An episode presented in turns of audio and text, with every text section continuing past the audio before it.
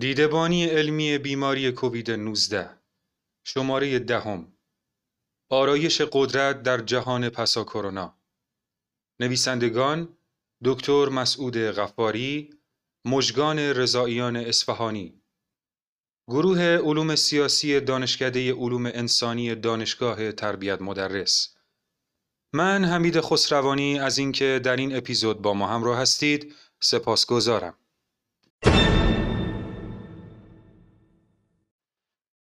در حال حاضر آمریکا با حدود یک میلیون نفر مبتلا به کرونا با بیشترین فوت شدگان در جهان و بیش از 25 میلیون نفر بیکار تبدیل به کانون اصلی کووید 19 در جهان شده است.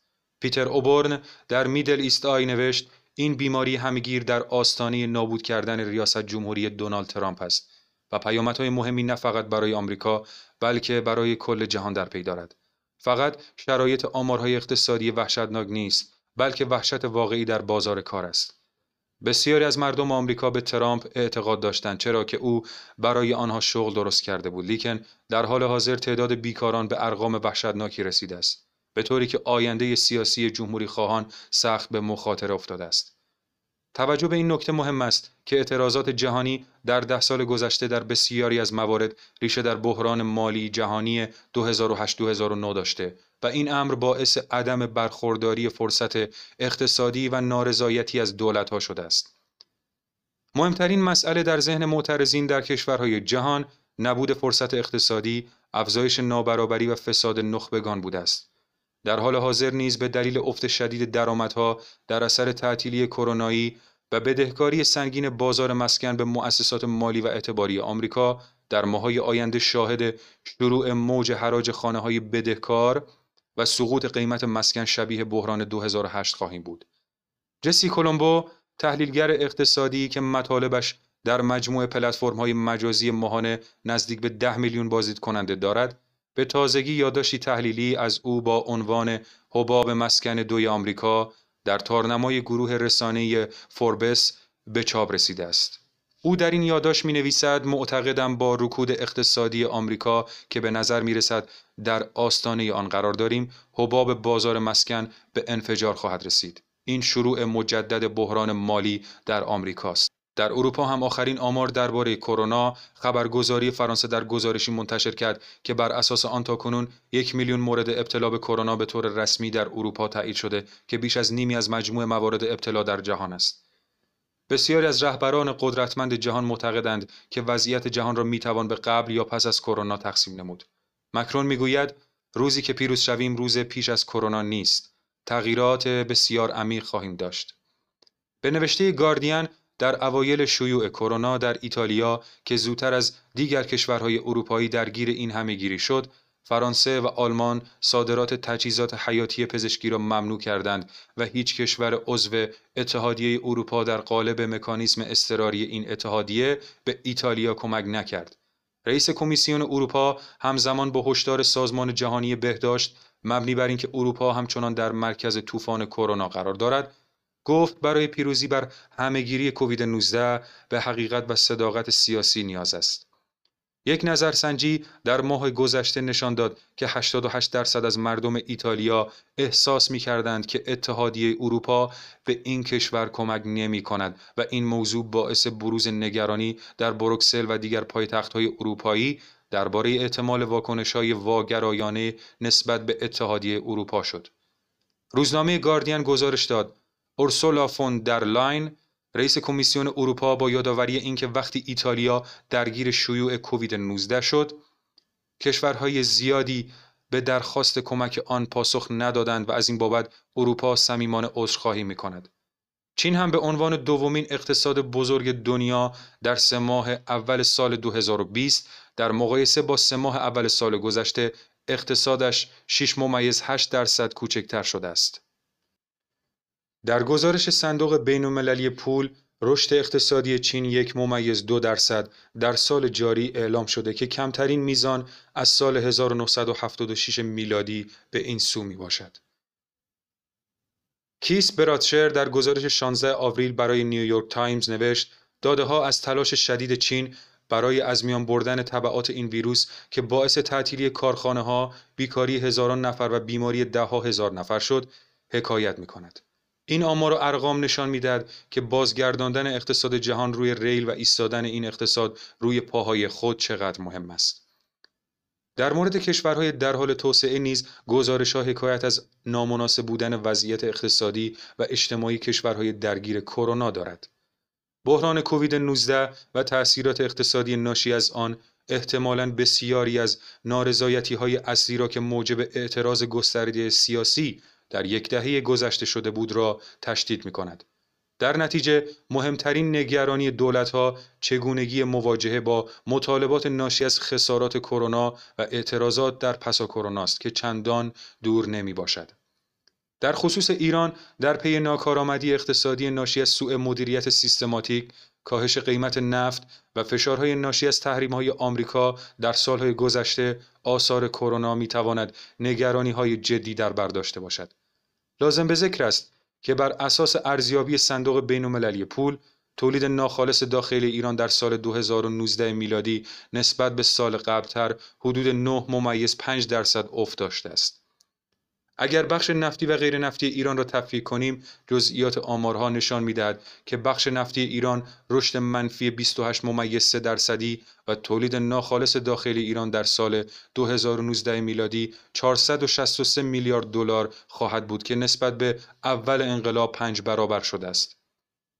اما متوسط رشد اقتصادی جهان در این مدت بسیار بیشتر از ایران بوده است به طوری که سهم ایران از اقتصاد جهانی در سال 1980 حدود دو درصد بود و در سال 2020 به زیر یک درصد سقوط خواهد کرد. بر اساس ارزیابی صندوق بین پول اقتصاد ایران طی دو سال گذشته روی هم رفته 14 ممیز 3 درصد کوچک در شده است و در سال 2019 میلادی نیز رشد اقتصادی ایران منفی خواهد بود. در چنین شرایطی بخش‌های بسیاری از اقتصاد ایران به رکود خواهد رفت و اقتصاد ایران در سال 1399 کوچکتر خواهد شد و این یعنی در بسیاری زمینه ها ما شاهد افت فعالیت خواهیم بود.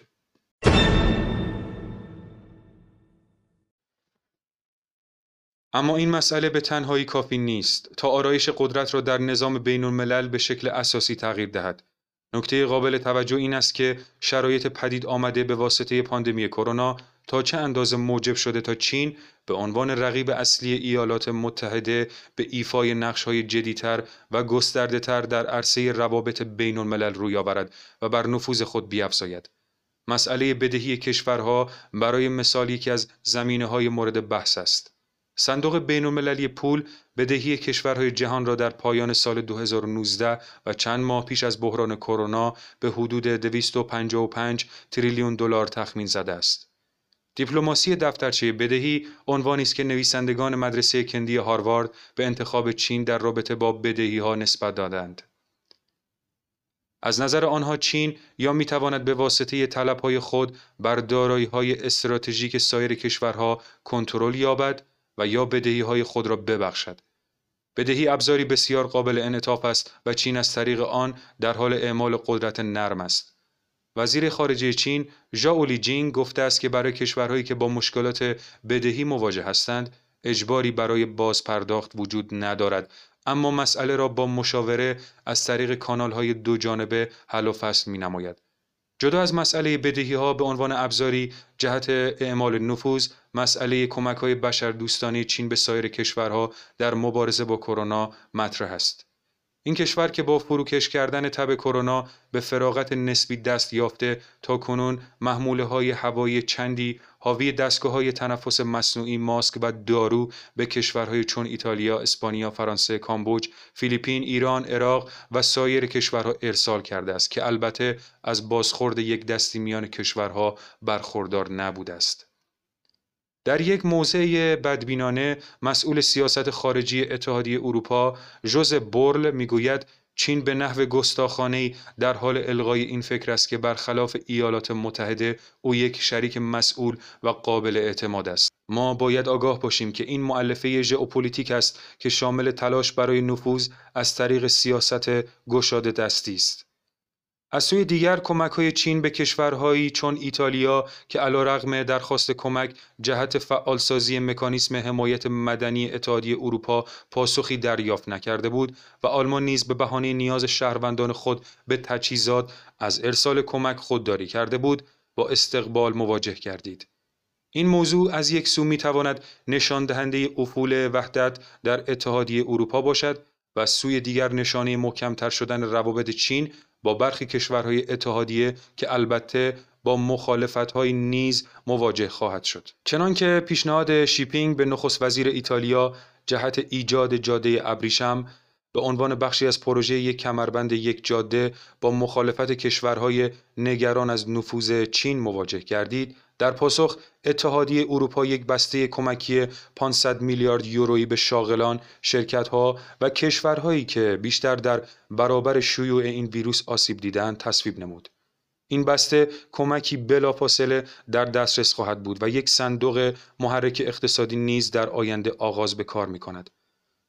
در واکنشی ماس وزیر خارجه آلمان در مصاحبه با مجله اشپیگل از روش مبارزه دو کشور چین و آمریکا با بیماری کرونا انتقاد کرد و گفت چینی ها روش های اقتدارگرایانه و آمریکایی ها بیتوجهی در مبارزه با ویروس کرونا را در پیش گرفتند که ما با هر دو روش مخالف هستیم. به هر حال بحران کرونا به افول ایالات متحده از جایگاه رهبری جهانی سرعت بخشیده است. به گفته شریف عثمان تحلیلگر اقتصادی از واشنگتن در مصاحبه با شبکه الجزیره اقتصاد از پیشکننده آمریکا دچار آسیبهایی پیش از حادثه 11 سپتامبر شده و از جنگ جهانی دوم به این سو بی سابقه بوده است. بر اساس اعلام خزانه داری ایالات متحده این کشور در پنج ماه نخست سال با 625 میلیارد دلار کسری بودجه مواجه است که تا پایان سال به یک تریلیون دلار می‌رسد. مضاف بر اینکه دولت آمریکا در مواجهه با بحران کرونا بسیار ضعیف عمل کرده است. بیکاری گسترده، تبعیض نژادی، کمبود پزشک، تخت بیمارستانی و تجهیزات و مدیریت ناکارآمد بحران همه در افول آمریکا سهیم هستند. با این حال ریچارد هاست در مقاله‌ای در نشریه فارن افرز می نویسد افول رهبری آمریکا نقص در همکاری جهانی و اختلاف شدید بر سر قدرت هایی هستند که تنها با کرونا شدت گرفتند. در نهایت می توان گفت کرونا به مانند کاتالیزوری به روندهای موجود در عرصه روابط بین الملل شدت بخشیده است. هرچند برای پیش بینی زود است اما می توان گفت افول اقتصاد آمریکا و وچه بینالمللی آن در کنار کاهش مشروعیت داخلی به افول رهبری آن در جهان سرعت خواهد بخشید. اما در سوی دیگر چین به واسطه برخورداری از الگویی بدیل از دولت کارآمد های اقتصادی کمتر نسبت به ایالات متحده به ویژه به واسطه بهرهگیری از پایین آمدن بهای نفت خام که به قیمتهای غیر قابل باور رسیده افزایش مشروعیت داخلی و ترسیم یک وچه بین المللی مطلوب جایگاه خود را در نظام بین الملل باز هم ارتقا خواهد بخشید و ره چند ساله را چند ماه خواهد پیمود اما هنوز به نقطه مطلوب رهبری جهانی نرسیده است در حال حاضر می توان صرفاً از مستحکم شدن پایه های نفوذ قدرت چین صحبت کرد و نه تسلط کامل و تثبیت نهایی رهبری آن. امروز تمامی کشورها بر انگیزه چین برای رقابت با آمریکا جهت کسب مقام رهبری واقفند و همین مسئله علل خصوص برخی از کشورهای اتحادیه اروپا را به موزگیری تدافعی کشانده است. همچنین پیوستگی زنجیروار اقتصاد پسافوردی جهان موجب شده تا در مواقع بحرانهای فراگیر هیچ کشوری بی نصیب نماند. به عبارتی اقتصاد هرچه جهانی تر ضریب آسیب دیدگی آن بیشتر و بنابراین چین علا رغم مدیریت موفق در کنترل بیماری آسیبهای اقتصادی زیادی متحمل شده است. به طوری که تحلیلگران اخیرا پیش بینی کردند که تولید ناخالص داخلی چین در یک چهارم سال 2020 تا 9 درصد در قیاس با همین دوره در سال 2019 کاهش یابد. امری که می تواند از نفوذ این کشور بکاهد و بر همین اساس شاید گشاد دستی آن کشور به عنوان راهی برای نفوذ بیشتر چندان پایدار نباشد. از اینکه تا اینجای اپیزود با ما همراه بودید بسیار سپاسگزارم.